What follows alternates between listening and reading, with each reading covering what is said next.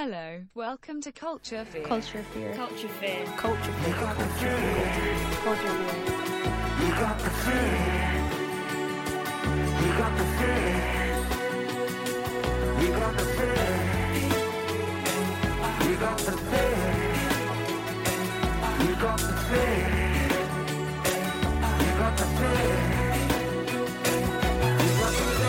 That song does my head in, but let's put that to one side, shall we?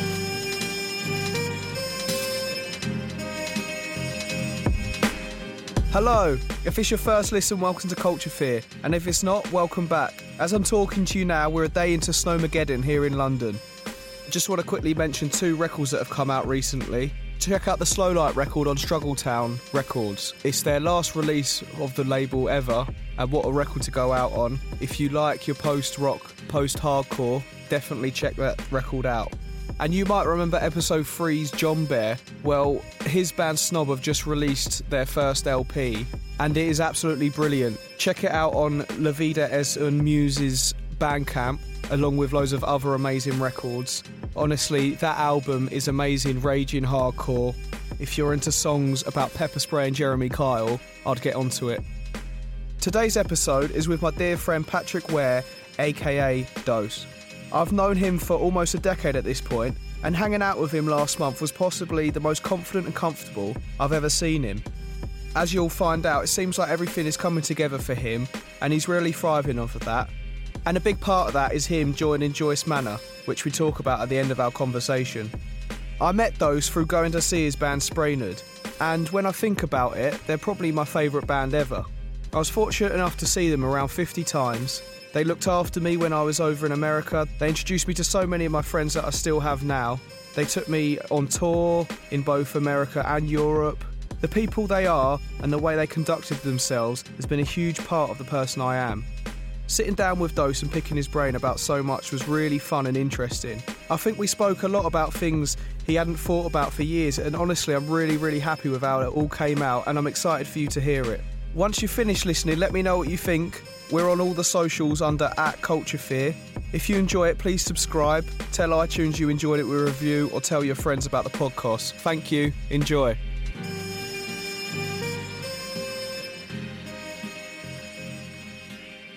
How are you doing, Dose? Good. Good, good. What you been up Fine. to? Driving around the UK uh, on the left hand side of the road. Uh, yeah, it's. I've just been. This is my first time on a vacation. Yeah. Like I've never. Um, this is the first time I've I've left my house for longer than a day. that hasn't been like on a family vacation or on like a tour. Yeah. Like Caitlin and I are traveling. This is my first time just going somewhere for no reason, yeah, yeah. like just to go. yeah. So it's kind of like nice. And there's other times where I'm like, what do people? Yeah, what am I supposed to do now? What do you do? Um, like, wow, I'm not just like going to like crappy bars and like getting there at four and then leaving. yeah. like it's just like, wow, we can do like fun stuff. Yeah, we've got 10 hours to explore the city tomorrow rather than an hour. Right. Yeah. And it's like, yeah, yeah, it's it's really fun. Uh, it's it's different in, in like a good way, Nice. which is cool. So today is Saturday and um you got in when did you get in? Uh, Tuesday we flew in, And Uh, then drove to Cam- picked up the rental car, drove to Cambridge, cool. s- just like hung out there, walked on the river, saw King's College, like just Yeah. walked, got food. That's kind of the thing that's like the same though. Is that like when you, you know when like when somebody asks me like what was tour like? I'm like it was cool. We went there and then got food and Walked left. yeah. I don't know. It's just like it's Yeah. kind of just fun. Like especially like with Caitlin and I, like you know, been dating for seven years, lived together, and it's just like. But when you like go on a trip, like last night we were like driving in the car for like seven hours. I'm like, wow, you've never just like hung out at rest stops with me. Yeah, But like this is all I do. So it's just like you know you kind of like do new stuff with the person. It's, I guess that's kind of the point. Yeah. You yeah. do new stuff with like the person that you're traveling with. But and then so we went to Cambridge and then uh, drove to Edinburgh. Did the hike. Did Arthur's Seat. Sweet. Yeah, yeah. Um my um stepdad's my old stepdad, who I grew up with, her his uh, mum was Ashes went were there actually. That's where- Really? yeah, because she was from Edinburgh. Yeah, dude, Yeah, it's cool like spot. amazing. Did you seen Trainspotting? no, Okay. everyone was yeah, everyone was telling me about Trainspotting and Trainspotting Two. I yeah, guess I like, guess it's like, like all those spots. yeah, Yeah, uh, yeah. I've never seen that. yeah, Um, Ewan McGregor's cool. yeah. Do you go walk the mile up to the castle?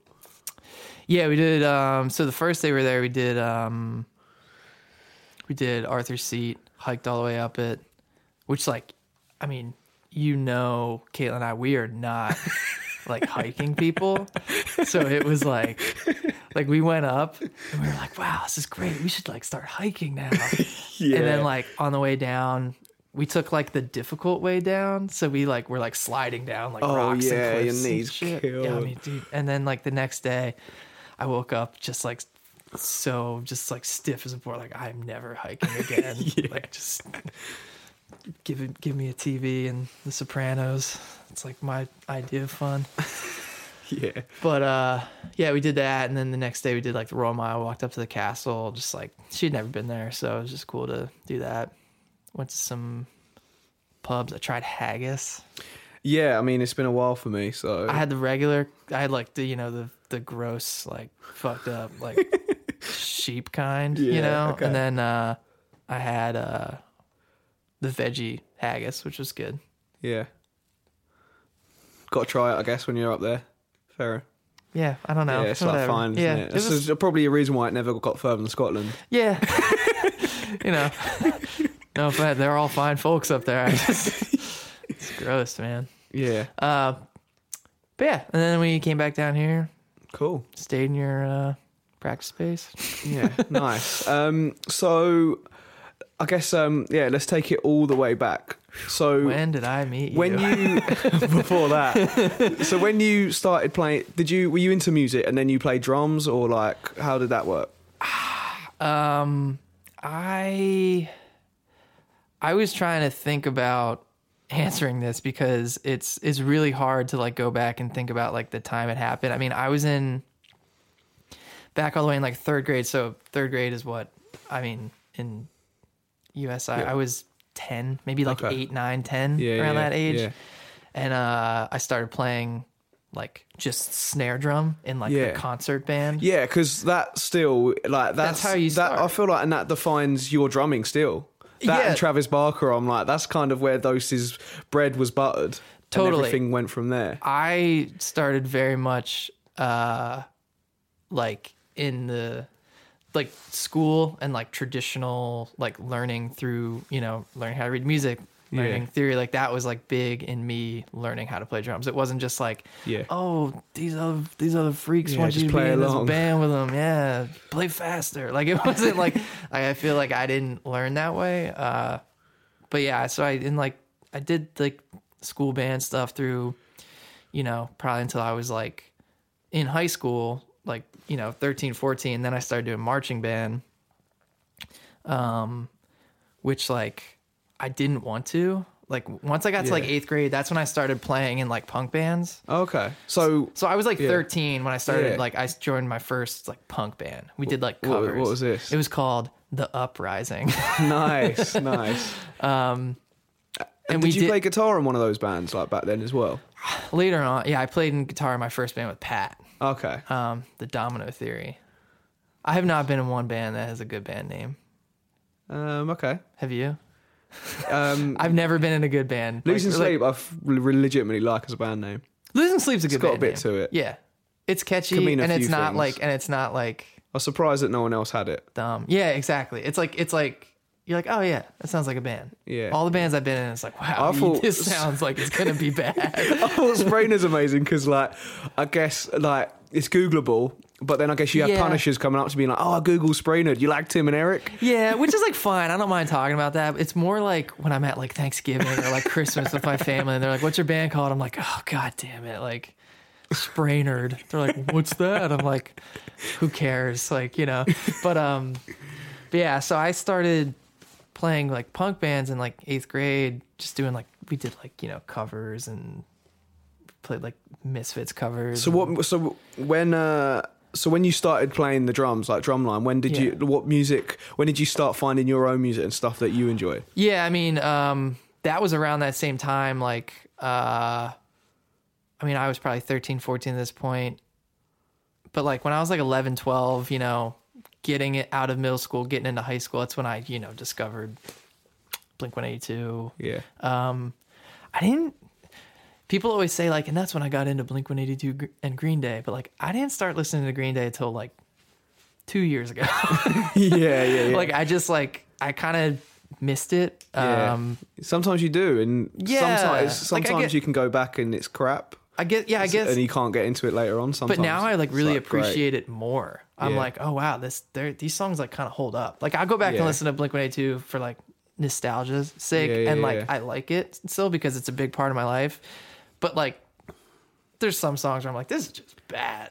Like you know, like Yeah, um, but yeah, so I got into that, and then I just really wanted to like, um, I between like playing drums, I never was like good at drums ever. okay. Um, and like I think bands like that, um, like just like I really wanted to start.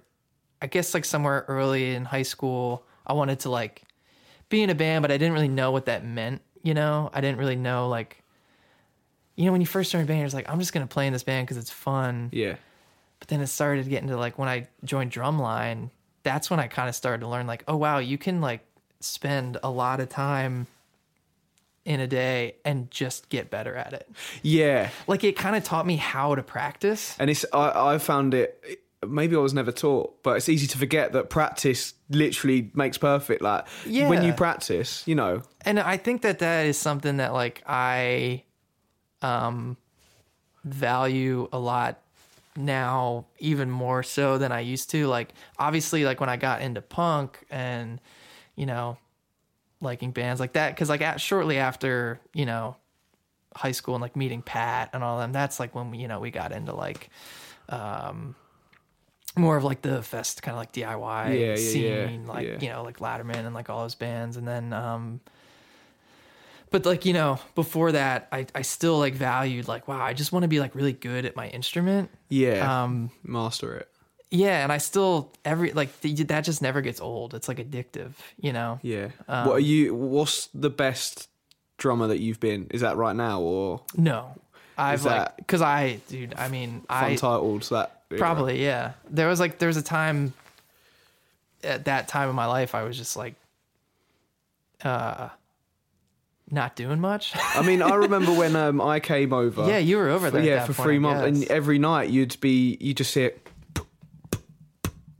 And like you'd be drumming upstairs, Yeah. and then you'd go and do the insanity workout, and then you'd drum a bit more, and I guess he was just drumming to like the roots at the time, Yeah. and just like learning all of their like feels and stuff, yeah, I had like a hip hop phase. and you just animal, absolute It's animal. all I well, it's like I it was kind of like how I would imagine people treat I was going through the the phase of my life what I was going through was like similar to how you know when you see somebody and like you see your buddy and like oh they like just were in like a long relationship and they like broke up with someone and like you know and I just see them at bars a lot, and like I see them, you know, like at parties a lot. Like I think instead of doing that, I just locked myself in my room, and that was like yeah. the way I dealt with it. It was Yeah. just like having to like hyper focus on something else to get your mind off, Yeah, you know, your life kind of being shitty.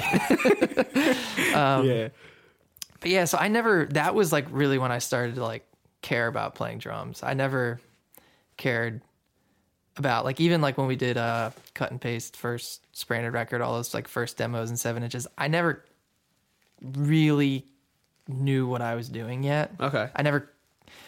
I was like, oh, it'll be fun to play like fast and weird stuff, but I never knew what I was doing. And then like when it came down to Funtitled, like we found out like Asian Man was gonna do it, and I was like, oh wow, yeah. like, let's step up. I need to thing. like I should like try and make this good and uh yeah, it's like all I did for 9 months was just play drums. yeah, yeah. I remember at the time Pat saying like um it'd be like one every three shows that um there'd just be like someone would come up and be like, "Oh, that was cool. Your drummer is amazing." You'd be like, "Oh, thanks."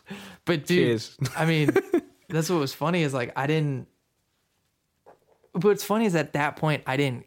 I also had this weird mentality of I didn't care about that. All I cared about was that band. Yeah, yeah, like yeah. I just wanted people to like. I didn't. I didn't want people to think I was a good drummer or care if I was a good drummer. I just wanted to be The a good drummer because I wanted people to like that band. Yeah, you know, yeah, I like yeah. that's all I cared about at that point. Um, Let's we're we're, we're uh, diving into like the middle of spring. Let's quickly jump back. So, we went. We drove. We went like eight years in like five minutes. Yeah. um, so I guess we'll yeah. So uh, when did you meet Pat and Mark? Um, pretty awful time in my life. um, so like I was doing drumline thing. I, um, funny story about drumline. Uh, so I was it was the night before my first day of high school. Okay.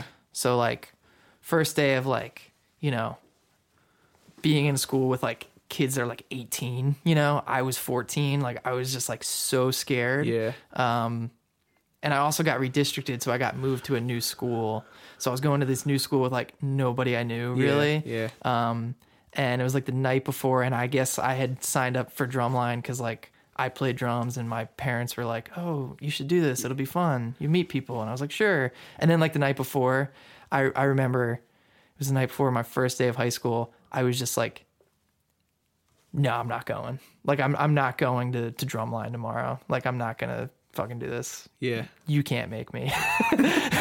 and they were like, yeah, you're definitely going. Like you have to. And uh I like cried. I was like yelling at them. I was like, no, just absolutely not. And then they made me go and it just like changed my life. It just like made me care about something. Yeah. yeah. Um, so then that that for that four years, it always just like was something I could do. It, kind of kept me out of trouble. Like it kind of the kids that I would became friends with were all like to this day I keep in touch with some of them. They're like really just like you know they're not they don't like the same stuff as me, but it's just like Yeah. they're good people. Yeah, yeah.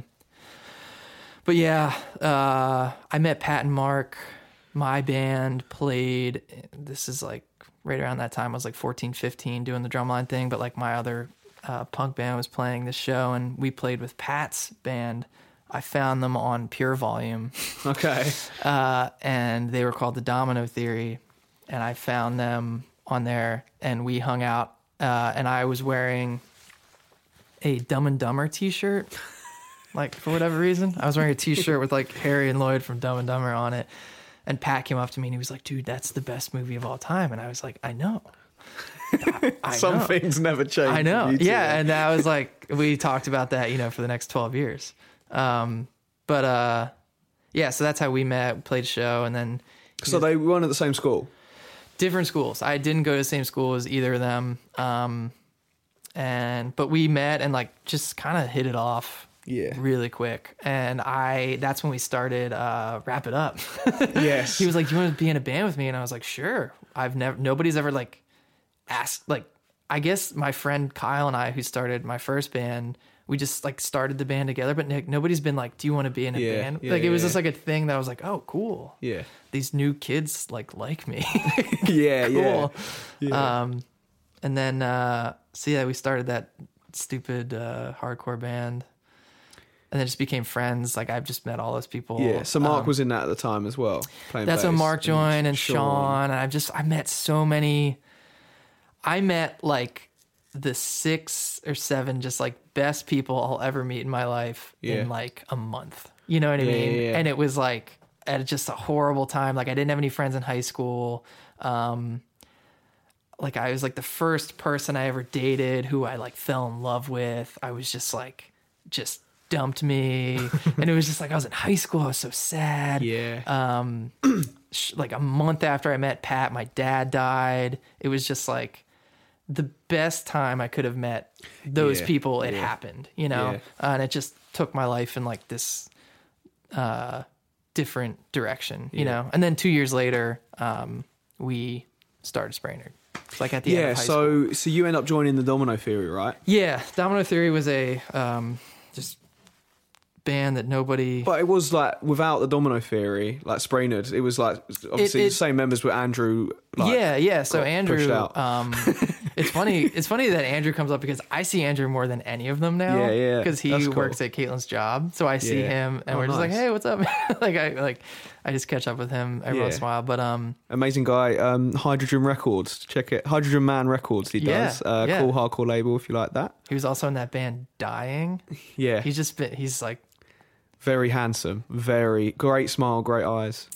one of the uh one of the best looking people I've ever seen in my life. he's just oh dude, I know. He's just got he's just got like gray, just like kind of gray hair. Like, dude, Um, that's what I look like in my dreams. but Um, you you did a full American tour on that Domino Theory album, right? the Domino Theory was a band that when we would play our local hometown, ten people would go and sing along.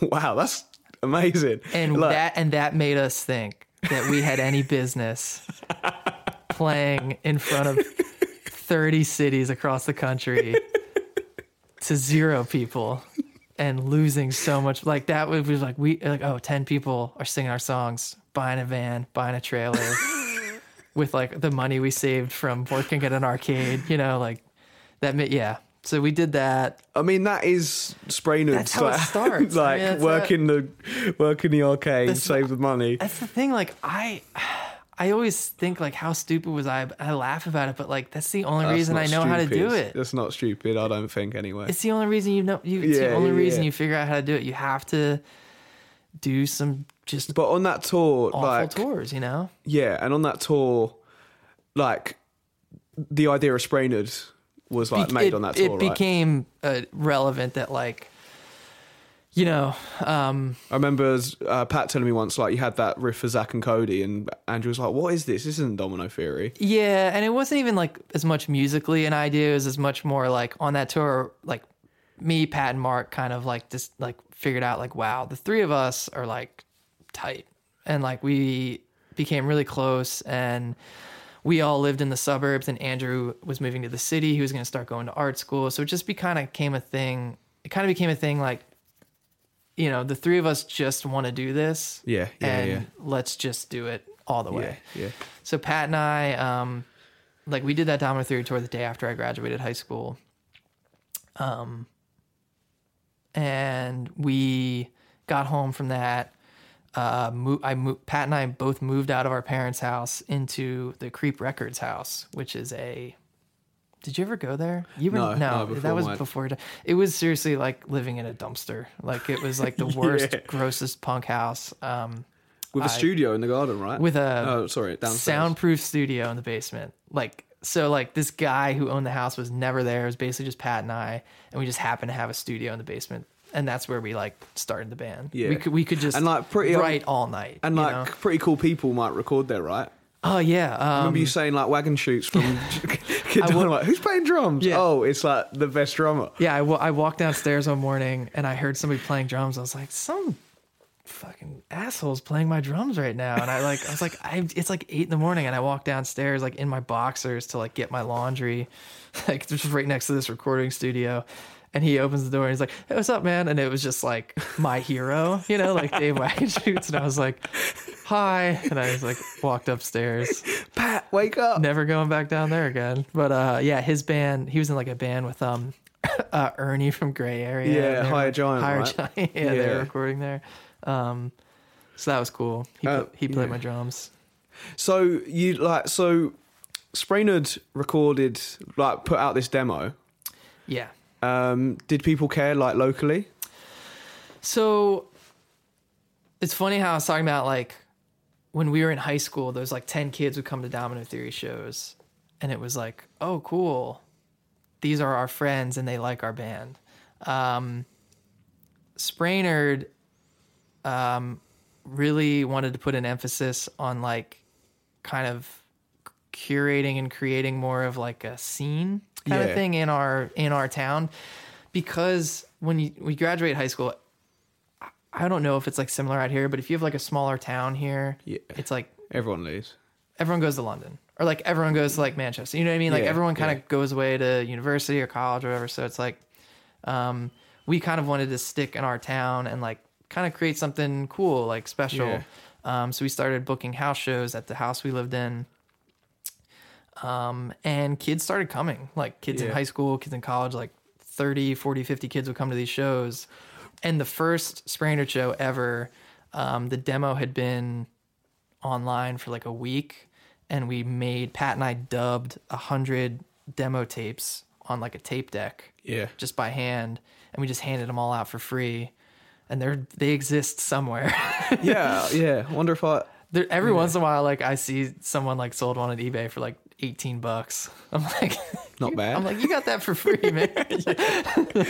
um, but uh, yeah. So we did that, and I think people started to kind of care, like yeah. early on, because it was just this new thing that like there weren't bands in Westchester But and there, there have been a history. Westchester like has a history of like good punk music from that, and obviously it's also too. got the alternative thing of like Bam Margera and his yeah, friends. Yeah, it's like it's not a it's not like a straight suburban town. It's had a history of like and like people joke about the Bam Margera thing, but like that guy basically kind of before he did Jackass, Yeah. like CKY and all those people like kind of brought this sort of like counterculture to Westchester. Yeah, yeah, yeah. They they started like a skate team and like there's like that skate shop has been in downtown Westchester since like there's like Fairman skateboarding team like still exists. Yeah. Um like it's just like that kind of vibe. It, it's definitely like an arts town.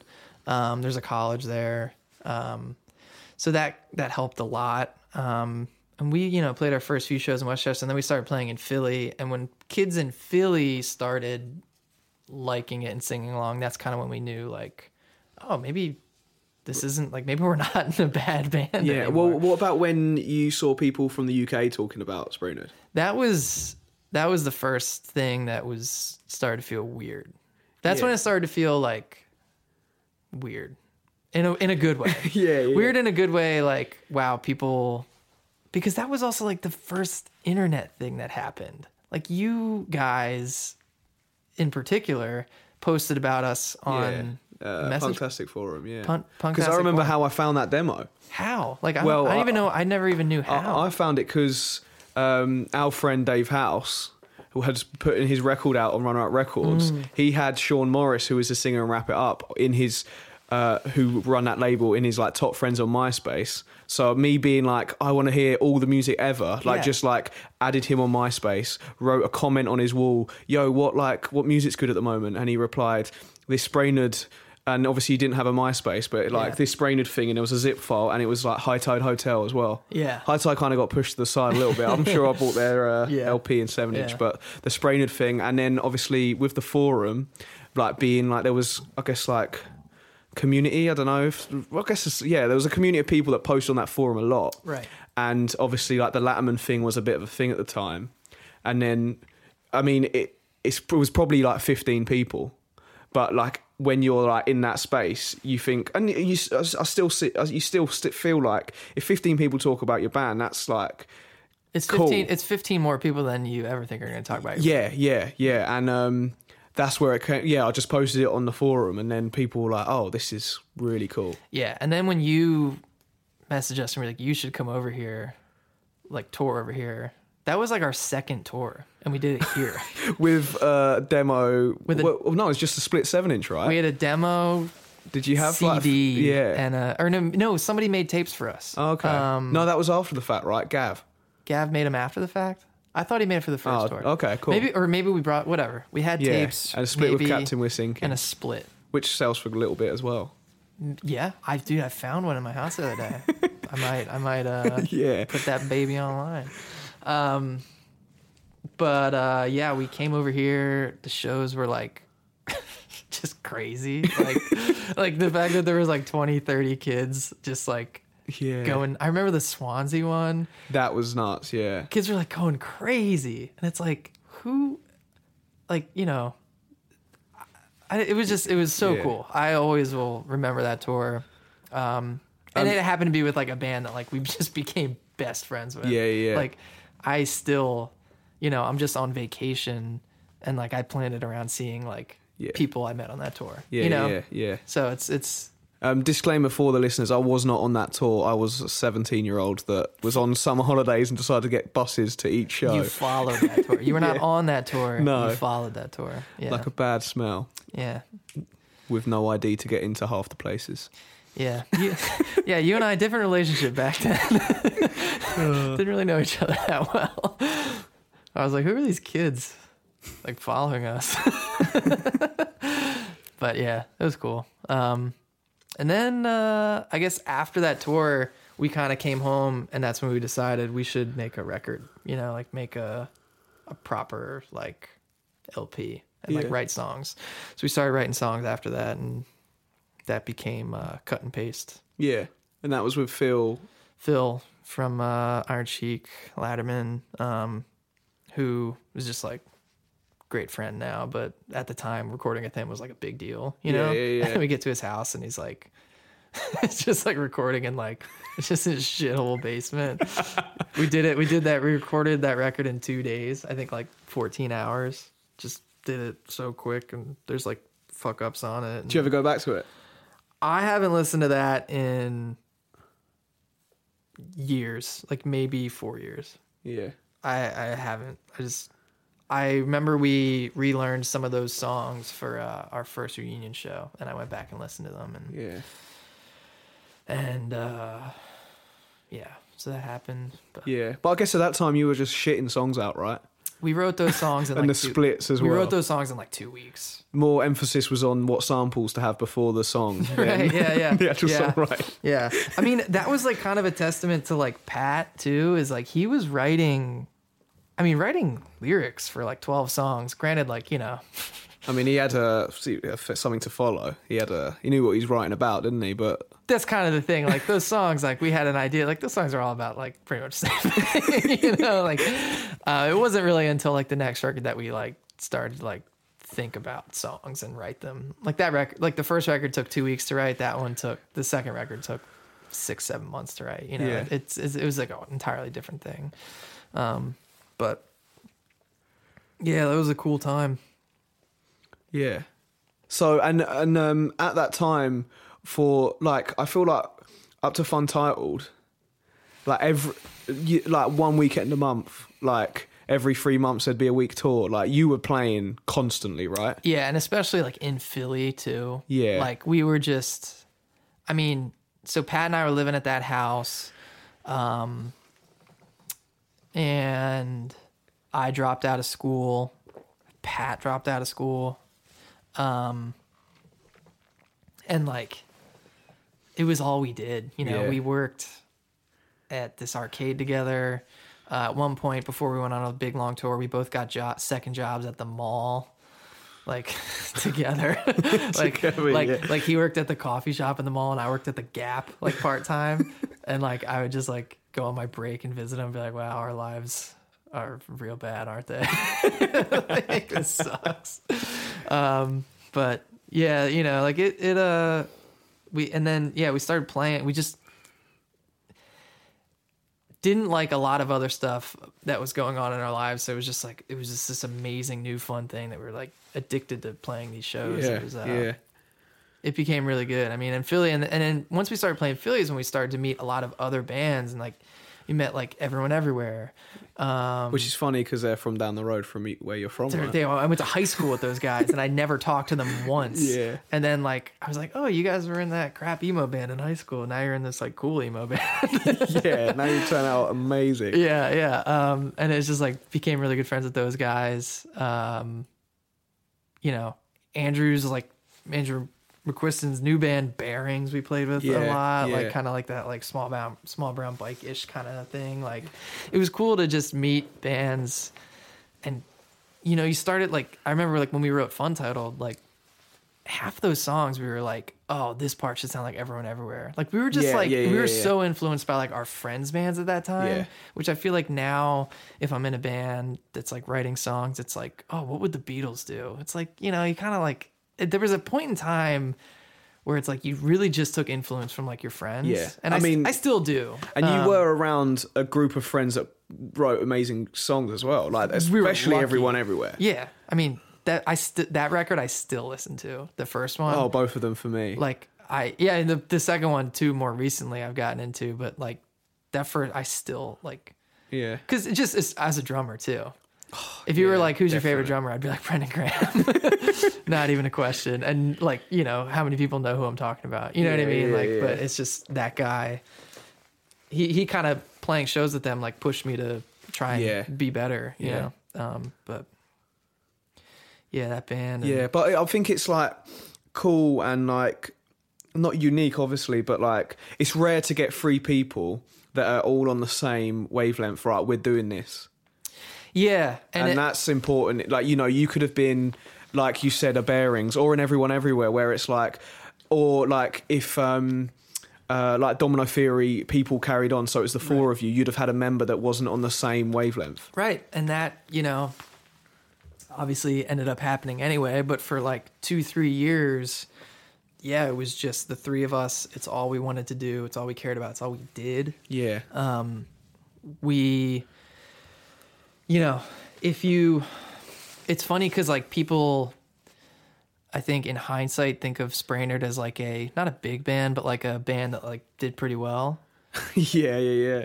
Um, but like we probably went on i mean I, with Spraynard we probably did 25 tours in like four years or Yeah. like five years like 20 20 tours let's say 20 tours and we probably made money on one of them Yeah, you know yeah. and by made money i mean like came home with like 300 bucks Yeah. to like pay half my rent Yeah. and then like go try and find a new job. So it's like, you know, you, you we kind I think back and realize like, wow, I just did this for four years of my life just to do it. You know, Yeah, yeah. I wasn't like it wasn't a job. And it wasn't. um It was a wasn't- hindrance on my life, if anything. But it wasn't like, right, if we carry on do this, we're gonna become a bigger band. It was like, let's just carry on doing this and like just take it organically. We're not gonna push for anything, blah blah blah. Up until a point, obviously, there was a point where that stuff come in, but that was like part two, right? Yeah, kind of part two because like for so long we just wanted to do it because it felt so good. Yeah, It just yeah. felt like it was the only thing we wanted to do forever, and I still feel that way. Yeah, and we were saying about the lyrics, like, but like them lyrics were totally authentic and sincere, Right. Like It- about doing something and like talking to people about like things that were important. And, Yeah, it's like and I joke like you know every song in that first record's about the same thing, but it's because like that's all we cared about. Yeah, you know we yeah. cared about like building this thing that was important to us, and you know like look like I said like it's all I wanted to do at that point. And when you talk about like bands trying to get bigger and trying to make more money, it's because it's what they want to do, and like you can't you can't just just do that forever. You can't. I couldn't. yeah, You know where like, I probably wouldn't have like any friends if like you know or just like I wouldn't have any. You know, you need to kind of like grow roots and like have a life sort of. So it's kind of hard to sustain that if you're just gone and like not having jobs and like. It's really hard to maintain a normal, healthy life. It it became Yeah. unhealthy to try and keep doing that. yeah, yeah, um, unsustainable money, but also mental health and Yeah, so the first answer was like, okay, let's try and keep doing this, but maybe like be smarter about like the shows we play and like Was that before you broke up or like when you came back? Well, I guess like I feel like we're jumping a little bit. yeah, maybe talk about But like Asian Man, like how did Funtitled, like Asian Man get involved? Because before that it was the album and like a lot of it was Runner Up Records, right? Which yeah, was Sean, Sean spoke about. So our friend Sean was an intern. He, Sean, our friend Sean put out the first record, and he was an intern at um Asian Man, and he um wanted to uh he put the first record out and we were like Sean you're an intern Asian man. Like just can can you can you can you like ask Mike Park if he'll put out our record? Yeah. like kind of just like long shot. And then he just asked Mike Park and Mike was like uh yeah sure. Um and yeah like we just had a phone call with Mike. He's like you know I just want to make sure you guys are cool. Like I I love like I like your band uh it sounds cool I just Asian man's like a family and I always like before Yeah. I like put a band's record out I want to make sure like they get what I'm about and like we did you know we just meshed Yeah. really well we cared about a lot of the same things like similar you know politics and stuff. So that that really worked out. And uh, to this day, like Asian Man's the best Yeah. label I've ever. I mean, you still see like like um I guess on the way here we listened to that Lu- new Lemuria record. Like that's on Asian Man, Yeah, and um like yeah, bands come back to Asian Man because it's like oh we tried that and um Asian Man's just the dopest thing. It is. I mean, like, and there's something about too, like, the f- he cares so much about his bands. Yeah. Um, he, like, when we started having those conversations after Funtitled, like, okay, we're touring and like people like this, like, Yeah. you know, it seems like kids are coming out to these shows. Was that straight away? Do you think? Fun title is when we started having the conversations, like, because I think the record came out, a bunch of people started downloading it because we put it up for free. A bunch Yeah. of people started downloading it, and like kids started coming to the shows. Like we play Philly, and like fifty to hundred kids would like fill up a house and yeah. like go yeah, crazy. Yeah. Um, and then we played the one show I remember Pat and I had a conversation after was uh, we played Stay Sweet Fest Yeah. Richmond. in Richmond, and it was like bonkers. it was like kids were going crazy. Um, a couple hundred kids freaking out. I mean, that was the first time I'd experienced like a bunch of kids I didn't Yeah. know were just going crazy for our band, and um, and then again like the fest set after that, we played uh, 1982, and it like sold out, and Yeah. it was just this started to get weird. Like we were playing these like venues of like 200 people, and like they kids were coming, and it was cool. And Pat and I started to have the conversation. I was like, you know, going back to when I just started liking music, like listening to Blink 182, that's what I wanted to do. I just wanted to play drums. I wanted to play music. I didn't I didn't get good grades in school. I didn't have aspirations to do other stuff. It's just like I've kind of like felt like I found my thing early on. And I thought that in like when I met Pat, like um he had the same thing. He just like wanted to be in bands, you know? Yeah. so like as things started to get crazier um that's when like like you said how like we had three people all on the same wavelength it just stopped being that way like pretty quickly yeah, like because Funtitled um, was like that European tour with Caves so yeah and fun title was out for like a year and oh, because you were like right, we're gonna do three months. That's how it worked, right? we were like we fun title had been out for a year it went really well and then we did the ep excellent Oh, of course, yeah. yeah um and that's when we started to take things like kind of seriously we were like okay we're gonna be a little more serious like writing our songs and like write some more serious songs and like you know think about them in a different way as like not just like what we think sounds cool but like what people like you know Okay, maybe yeah. not not in like terms of like writing for like oh we know kids will like this it's just more in terms of like following general songwriting rules Yeah, yeah. like yeah. maybe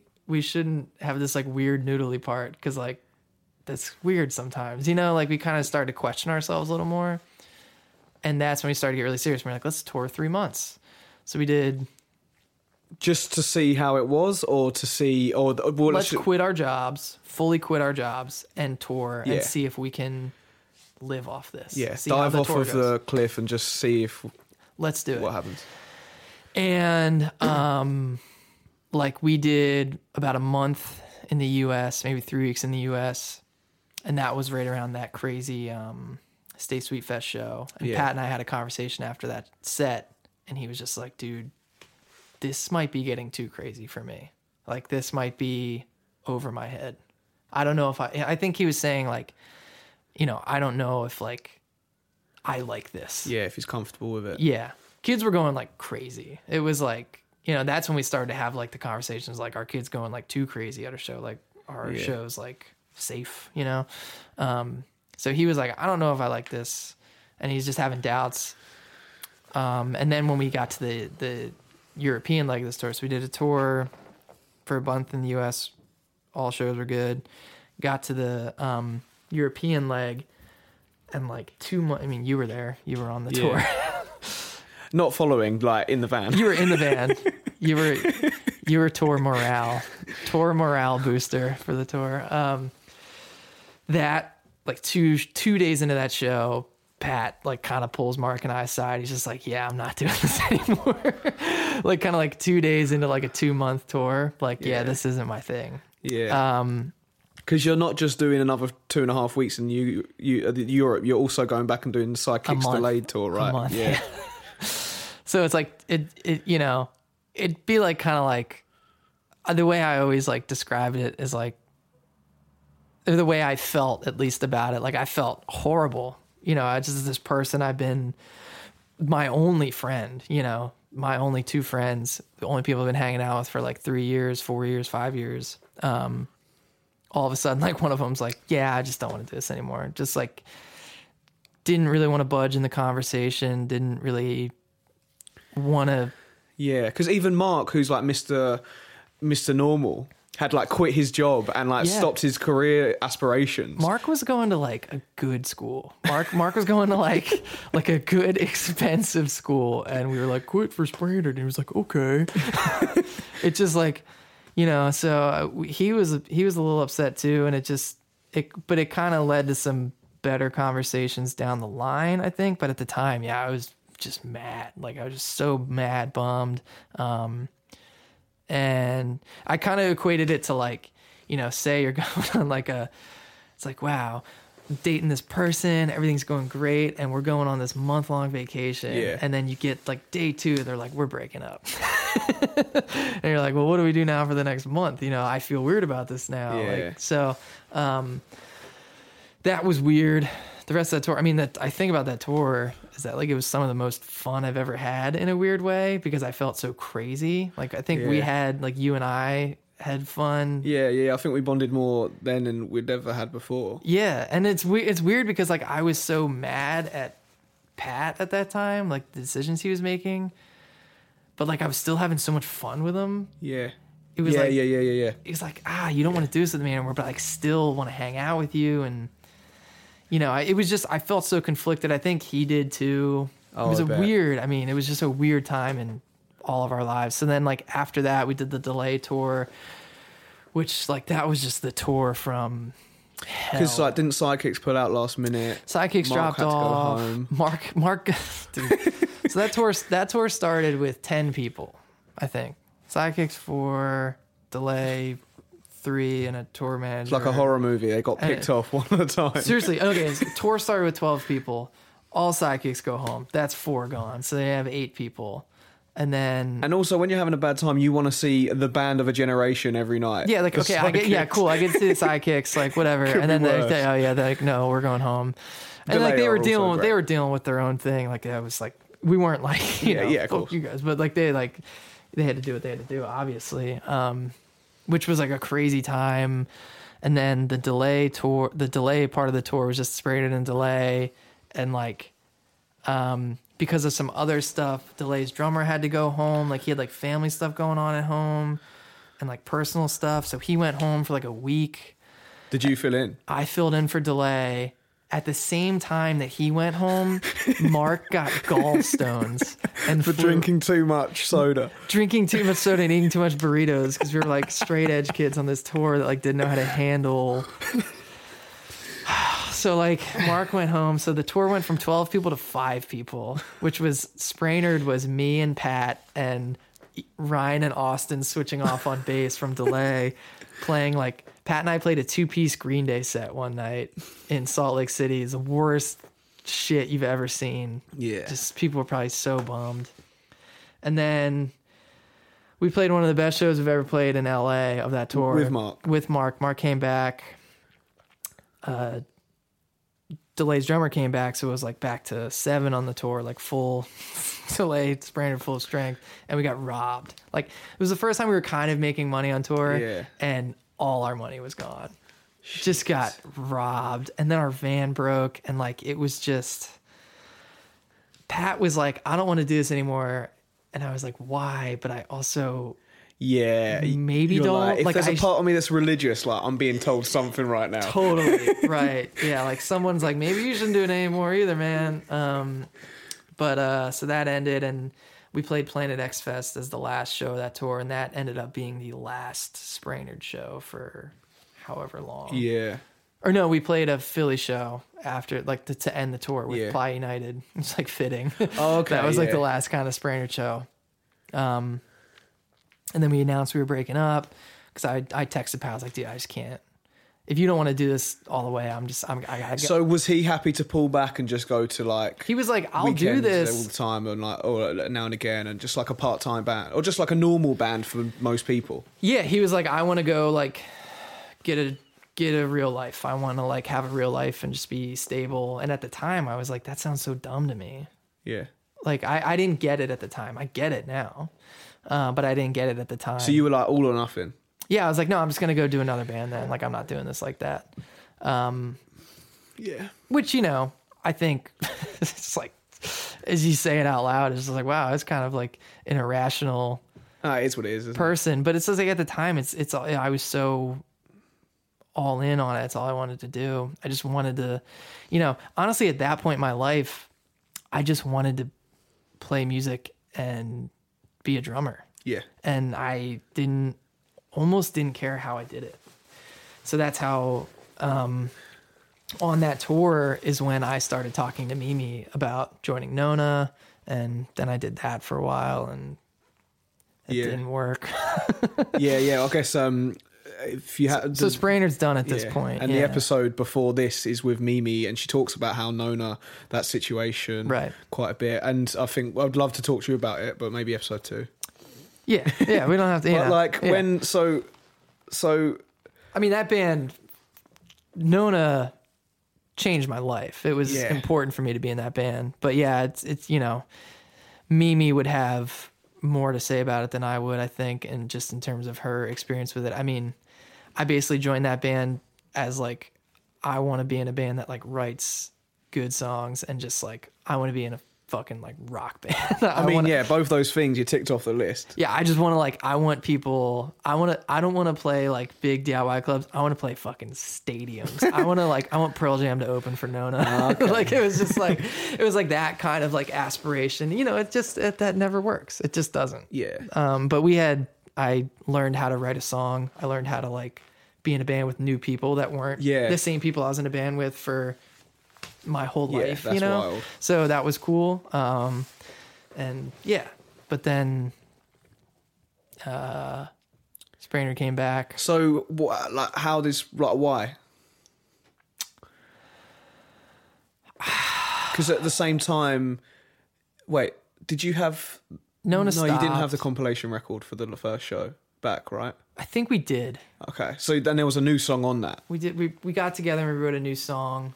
Um So why that compilation record was that? Because Asian Man wanted to put it out, or you were, or like, Asian Man had wanted to put something out like that because we we had so many seven inches, Yeah. and I know they like to do that too. They like to kind of like compile things Yeah, into yeah. LPs, and I, I thought it was a cool idea. I've always wanted to do something like that. Um, I thought it kind of like,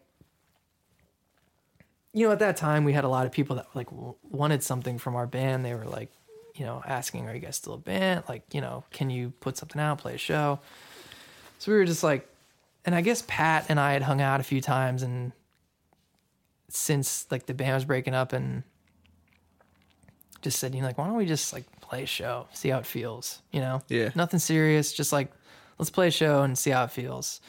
And um, we started talking to people about where it should be, who we should get to play, and we started talking to R5, who book shows the First Unitarian Church, which is like that was like our venue we went to. as kids, like That was like we, we would go see like. Strike Anywhere and Paint It Black. yeah, Like yeah. I mean, it's a world renowned punk venue, isn't it? yeah. it's it's you know, it's crazy. Um, I mean, we had played there. the cool I didn't even mention the coolest thing Spraynard ever did was open for Kid Dynamite there, like two two years before that. Um, so that was the first time we like played there. Um, but yeah, so we were like, oh, we're gonna headline a show at the church. Oh my god, like nobody's gonna go. yeah. Did you? Were you like? I th- it, that that venue fits like 600 people. Yeah. And I it, we, the most Spraynard had ever played to was like 100. So I was like, oh, 150 people maybe because like we haven't played a And does that venue suit 150, 200 people? Like, is it? if fine? it would be like it would be like weird. I've seen shows at the church with 100 people and it's just like, whew. So who is telling you to play there, not at? Uh, Andy, who plays in uh, Paint It Black, who books for R5, um, was like, "Yeah, we should just do it there. It'll be great. Like, we'll just do it there. It'll be great." And we are like, "Uh, okay, sure. Yeah. Like, I guess we'll try." It felt weird to us because we never, we never even dealt with like production companies like this before. You Yeah, know? yeah, yeah. So then um, he's like, all right, tickets go on sale tomorrow. We hadn't announced any support bands. It was just like Experience playing a show. And then it sold out in like 10 hours. Yeah. It sold out, like, we sold like 600 tickets in like 10 hours. And that was like, okay, maybe How did that feel? crazy. it's still like the coolest, like, when we got the text, like, oh, sold out, we were just like, it's still like one of the coolest things that's happened to me. Um, yeah. Then we played the show, and it was, I mean, Is that up there, or is it the defining like, like there's coolest? two shows in that year that are probably the two best shows I've ever played. Uh, it's that one, and then the Fest show the next year at uh, eight seconds. Yeah, yeah. Um, But uh, we played, yeah, we. It's just- crazy. Yeah. We played like 45 minutes. That's the longest we've ever played. Yeah, yeah, know? yeah. I remember um, on uh, that first UK tour, like Pat couldn't play for more than 15 minutes. No, right? no, we would play 15, 20 minute sets just because we. Well, first of all, it's like it's cooler to play. Yeah, of course. it's better when bands play shorter. But um, yeah.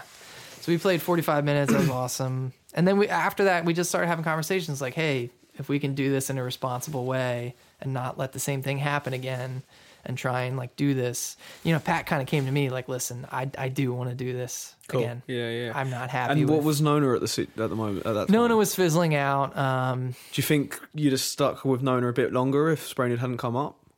Yeah, I mean, I you know, to this day, Mimi and I have conversations like, "Do you want to play music together?" Yeah, yeah. like, I just there was something special about the way Mimi and I wrote songs together, and she comes with these like, just she's just like, there's something about the way. I mean, I could gush about her and that Yeah. the way she writes songs all day. But it's just like there's something about that band that still feels like I don't know if I could do it. I don't like I think about that record that her and I did together with like Mike and it's just like I don't know if I can be a part of something better than that. Okay. I like think about it that Yeah, way. yeah, it's yeah. like that's like the best I can do. Um so, so, I, I, do, you, I do you prefer the remaster or, or the remix or the OG? yeah, I like the OG. Um, On the record, I like the OG. there you go. Um, but yeah, so that's and it was on the way out as well, I guess. I mean- so it's not like Nona was like a band and then Spraynard come along and it was like it was just like, yeah, I wasn't doing much. Um Spraynard was, you know, and Mark was down. Mark was down, but he had a job. He got a, you know, after Spraynard, he finished school and was became a teacher. So and he had a job. and- not quitting his job again to do. of course not. Why would he trust us? Um, so yeah, like he, you know, like we were like, of course not. It's just funny because then at the get again at the time I was like, man, why don't you want to do this? And he's like, why the hell would I want to do this again, like full time? Yeah.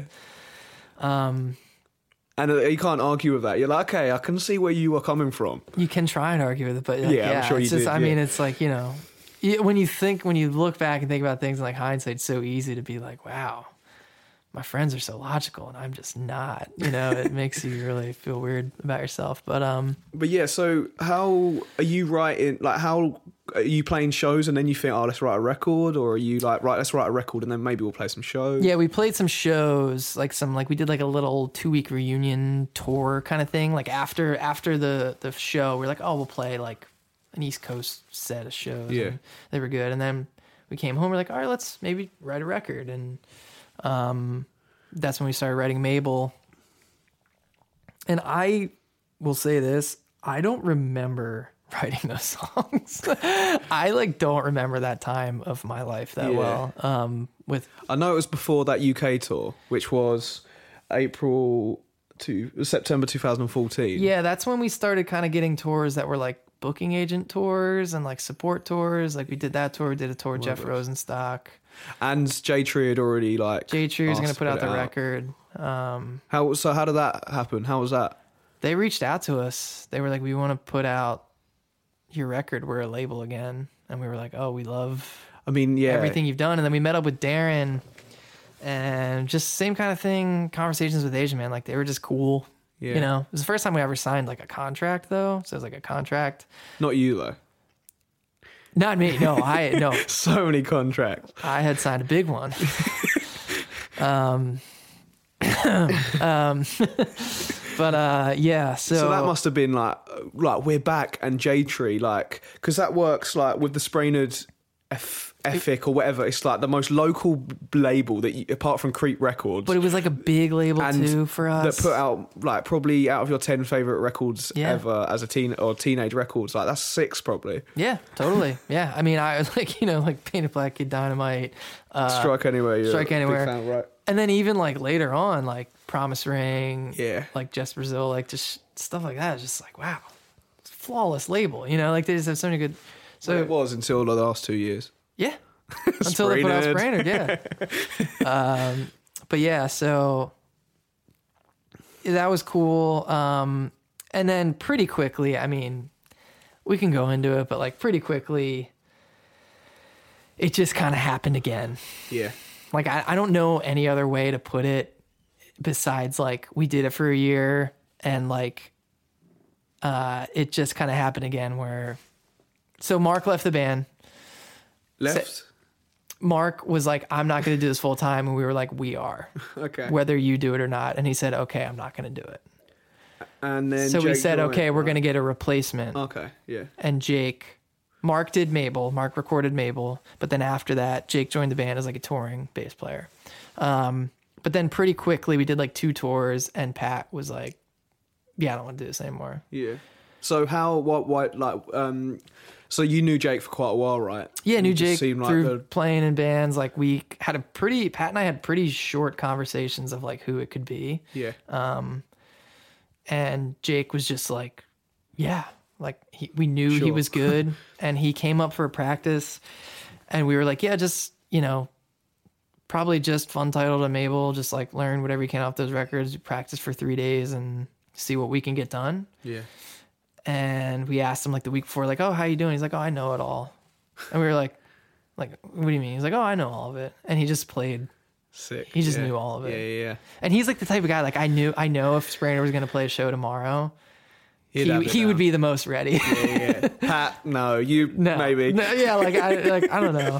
He would he would he would just have it down. He's like I still I hung out with him a couple months ago, uh, and yeah, he's just he's like one of my top five just favorite Yeah. people. So how love the guy. was like I always saw it as somewhat obviously I'm not in Spraynard, but like the minute Mark left, that's not that's a different Spraynard. it became more of like a Not in a good or a bad way, but that's a different thing. It was. It became more of like a oh, we're just trying to be like a real band now. And Spraynard was never trying to be a real band. We were always just trying to be do our do our thing. I don't know. I mean, I I don't like to romanticize it that way. Like it's just it was different back then. But I mean, for you, but it must be for you. You were younger yeah. and you Yeah. had that freedom, Yeah, I mean, so it was different. Yeah, it was. Um, but yeah, I mean, it's just now it, the thing I do still romanticize is that time period for not just our band, but for a lot of bands is really special. Yeah. I think about like bands like Algernon, bands like Snowing. Yeah, yeah, yeah. Um, I think we kind of fell into that category too, where it's like there were bands that like could tour and did it all the time, and a ton of kids liked yeah, yeah, yeah. that didn't have record labels. They didn't Yeah, have yeah, like yeah. booking agents. And then, but then you'd also bounce to the um the Iron Chic. Uh, yeah. Iron Chic puts out their own records. Like Yeah, and like um and like that scene you could be part of and like go on tour with those bands. Yeah. And those bands were thriving as well. and it's just like this it was this world of like bands that were popular Yeah. that didn't need I think things work in circles and that was definitely a right, of course we're DIY. And then slowly the booking agents come through and like I guess if the next generation is like we just said like your modern baseball. Yeah. Coming from a totally different place. Still like sincere in what they want to do. Right. But like a totally different place. Oh, they yeah, they were sincere what they wanted to do, but they just like had the right people around them to To do it in the way they wanted. which is like but you I- had the right people. Spraynard had the right people to do it DIY, which you did as well. Totally, exactly, yeah, and it, it, that's what's like. I just think about that specific time, that two three years where it's like, wow, th- that's just so sick. How like there was these bands that just did it on their own terms for that long, Yeah. and like you said, it does come in cycles. I think like right now we're just in a period where like that's really hard to do. I, I can't Yeah, think of a band yeah. that's like a huge band or like a popular band that like Reviver, I guess, but yeah but and and that's because they made sure that they I don't know like Reviver is an anomaly now. Actually when that gloss band started getting big i was like oh this is like Yeah, resurging in in in like just this like kind of thriving from DIY. yeah, Yeah, yeah. yeah, I mean, it's like fuck your salt culture. We'll make our own. yeah, like that kind of thing. Um, so that that, but yeah, you're right, you're right. It does come in waves, but yeah, um, yeah. I don't, I don't think it's it's. I don't know. I feel so conflicted talking about stuff that happened like five years ago because Yeah, it's like I feel different about it now than I did then. You yeah, know, yeah, yeah, yeah. but um, well, you, when you're in the eye of storm, it's you, you're just so hypersensitive to it all as well, and you're just I know, man. I mean, I was, yeah, I was just like, I must have been so horrible to be around back then when I was just like mad all the time about this stuff happening. But yeah, yeah. So, um, Spraynard, like you've never still like officially broke up, right? Like to a wider world, right? yeah. I mean, so the way, um, what happened at the end is we had a tour booked but not announced, and Pat just you know came to me kind of like, dude, I can't, I can't do this anymore. Like I'm having like. I'm having like too much like anxiety about this. Like I just can't do this. So we canceled the tour. And um Pat and I didn't talk for a while after that. I went back to school. Pat went back to school. And we just kind of like went on with our lives a little bit. That, Yeah. that was what, like two, three years ago now, I think. Probably, yeah. Um, and I, yeah, I didn't play, I really didn't play music too much for like three years, four yeah, years. yeah. Because I guess yeah. So you play drums in Slaughter Beach Dog, but like Yeah. like that's just playing drums. And, and not dude, that like, band, that- like, creative. until recently, that band was, you know, two shows a year. Yeah, Uh, and then more recently, we started doing some s- short tours. And, uh, but yeah, I, I really, it wasn't like, I really kind of lost, uh, and like when I go back to like thinking about how I started playing drums and like I was saying, I was addicted to learning and getting better. I lost that. Like I just stopped playing the instrument. Yeah. I stopped um, and uh, just focused on school. Um, got a degree, Nice. felt good. Um, What's it in? Political science, nothing, nothing important. I don't know what that means, but okay. Uh, yeah, just like government politics. Okay, cool, Uh, cool. I did. I did focused on like public policy, Yeah. so like lawmaking, and Yeah. it's cool. I could maybe get a useful job with it someday, but probably not. yeah. So right now, are you back on like I love drumming? Like you're back in it on that zone. I play every day now. Yeah. Cool. So you yeah, yeah. yeah I um yeah, so like going back to when I started doing um Joyce Manor, like I mean that's a whole another yeah. So like so so yeah, when you got that text from Joyce Manor, was you like stoked on drumming? Were you slowly getting back into it or like did you still want to be a drummer and that's what you wanted to do? Or did you pretend that's not what you wanted to do but you did or like Well, it's funny cuz I had like just finished school and I was like when I was in school, I mean I took the law school test. I was going to like go to law school.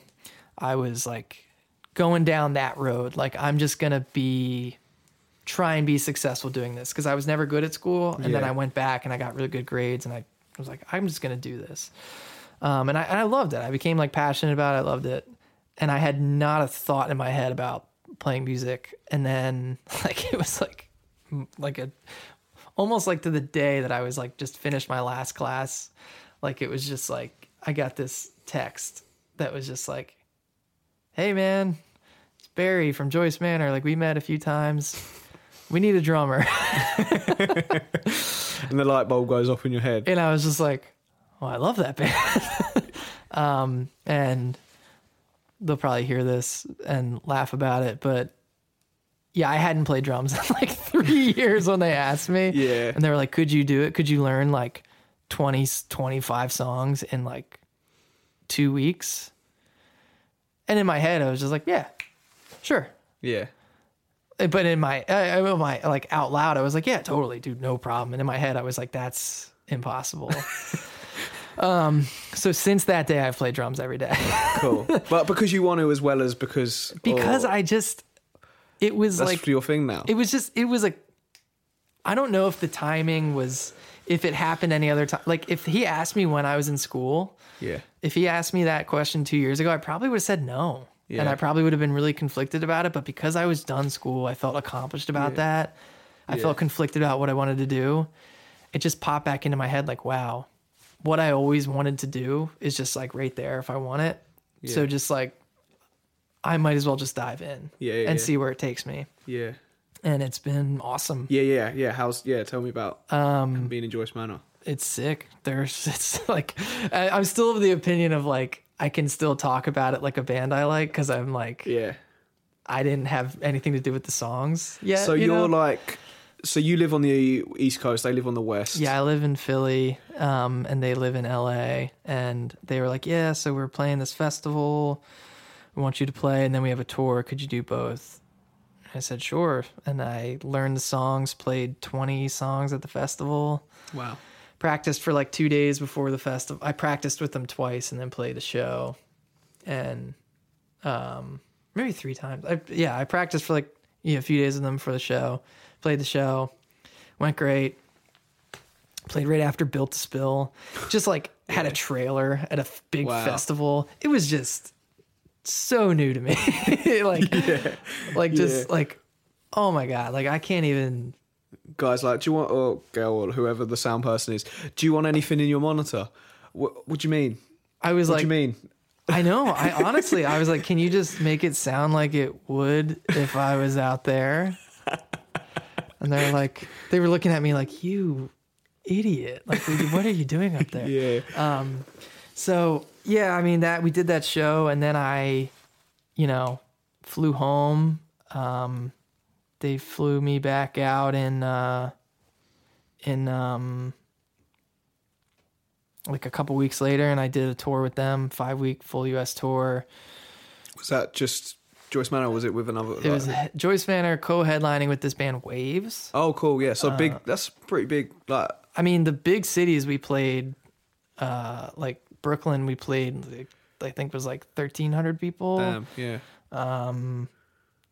And Boston was like a thousand. Philly was like eight hundred, and like it's just like crazy amounts of Yeah, people. yeah, like for me, like I Do you still get a bit? Oh, Chicago was like eleven hundred. I mean, it was just yeah. it was crazy. Every night was crazy. Uh, San Diego was the first night of the tour. I was so nervous. I was like shaking before we played, and we go out and we opened with um, uh, we open with Heart Tattoo. Yeah. It's like fast pop punk song, and these fucking kids in San Diego, like a thousand people. I'm playing, not looking up, and I look up, and it's the biggest goddamn circle pit I've ever seen in my life, and they're all like 17, 18, and I was like, my life is perfect. It, Yes. it was just so Yes. sick. I, that was like the moment where I was like, wow, like this Yeah. is like that's so cool. Yeah. Um, And so yeah, and then since then, um, just been going out there and Must be cool for them to get those fit. Like you're feeling all these things for the first time that they might not have thought about for a f- little while Yeah. because it's kind of so they're like, yeah, you know, like obviously I take stock in myself and I realize how fortunate and how dope the stuff that we do is. But because you're seeing this for the first time, like I'm feeling that off you as well. yeah, and I think too in a lot of ways they feel like refreshed with it too just because it's a new member. Like i think like the way we all play together has been really exciting. Like we're all excited. Like i think we sound really good right Yeah, now. yeah. like um like i like playing fast you know Yeah, so they're yeah. like oh we can play like our fast songs like really fast you know and i'm like yeah you should Yeah, Like, and you're gonna play your slow songs fast, and you're gonna play your mid-pace No, songs. no, no, no, no. That's what Nona taught me. Nona taught me slow songs slow, fast songs fast. Yeah, you were Um, so slow in Lona. In like compared to when you got back to Sprayed, Yeah, it's like, oh, I've got back, Yeah. back to Sprayed speed. But that was a new thing for me too. That's what made me realize, like, you know, you think about, um, so doing that tour was five weeks of like out, like we play an hour every night, Wow. which is Wow. 20, 20, 24, 25 Joyce Manor songs is about an hour. um, so it's like That yeah 25 like pop punk songs, like fast. It's like, it's yeah. fucking grueling. Like I, Are you doing exercises when you're not on tour? I have to warm up every night for like an hour before we play, like just on my pad and stretch, um, and like get up and move around. And I really can't drink before we play. Um, and I mean, it just was like, it made me realize like, wow, being in a band, like a, a band like that, when you're on that level is like, it's not like just, it's work Yeah, yeah, yeah. you know Yeah, it's like it's you, be good. you, are rewarded obviously um, it's like you know you make good money and it's like it's crazy seeing all these kids who like like your band. Yeah, but it's like it's hard man. It's Yeah, really yeah. like every night you know it's i mean it's it, you're on it, I work. I was a bartender before that. Like that's a hard job. Yeah, You yeah, know? yeah, yeah, that yeah, job yeah. sucks. Like this job's great, but um, but yeah, you, when do you see bands like big bands like fuck up an intro? Not very often because that's because yeah. they're good yeah and it's it, they work really hard at it and i think that's what i'm starting to get used to now and that's that's why i'm so um excited about just what i can do now and like what because this is all i wanted all i wanted to do is just have the time all day to just Yeah. play drums all day Yeah. and that's what i've been getting back into so like going back to your earlier question like no right now is like not your question from like a fucking hour ago like no i'm not playing the best drums I've ever played right now. That was probably back like that Yeah. Funtitled era, but like You're on the way. that's like my goal is to just be like I need to be like I just want to be better than everybody. Yeah, yeah. it yeah. sounds weird. It's like well, no, no. I think because you're being competitive with yourself rather than other people. Right. It sounds like you're like, I want to be better than you, you, you. But it's like, no, I just want to be the best drummer I can be. And it's not to, Yeah. like, you know, yeah. The com- competition is with yourself. but it kind of is too. Like I I don't want to like sugarcoat it cuz like I am super competitive. Yeah. Um like and it's just funny like every night if we like if we play with like bands where like and that was the thing we did the tour with um Wavves and culture abuse and Yeah. both of their drummers are like so good Yeah.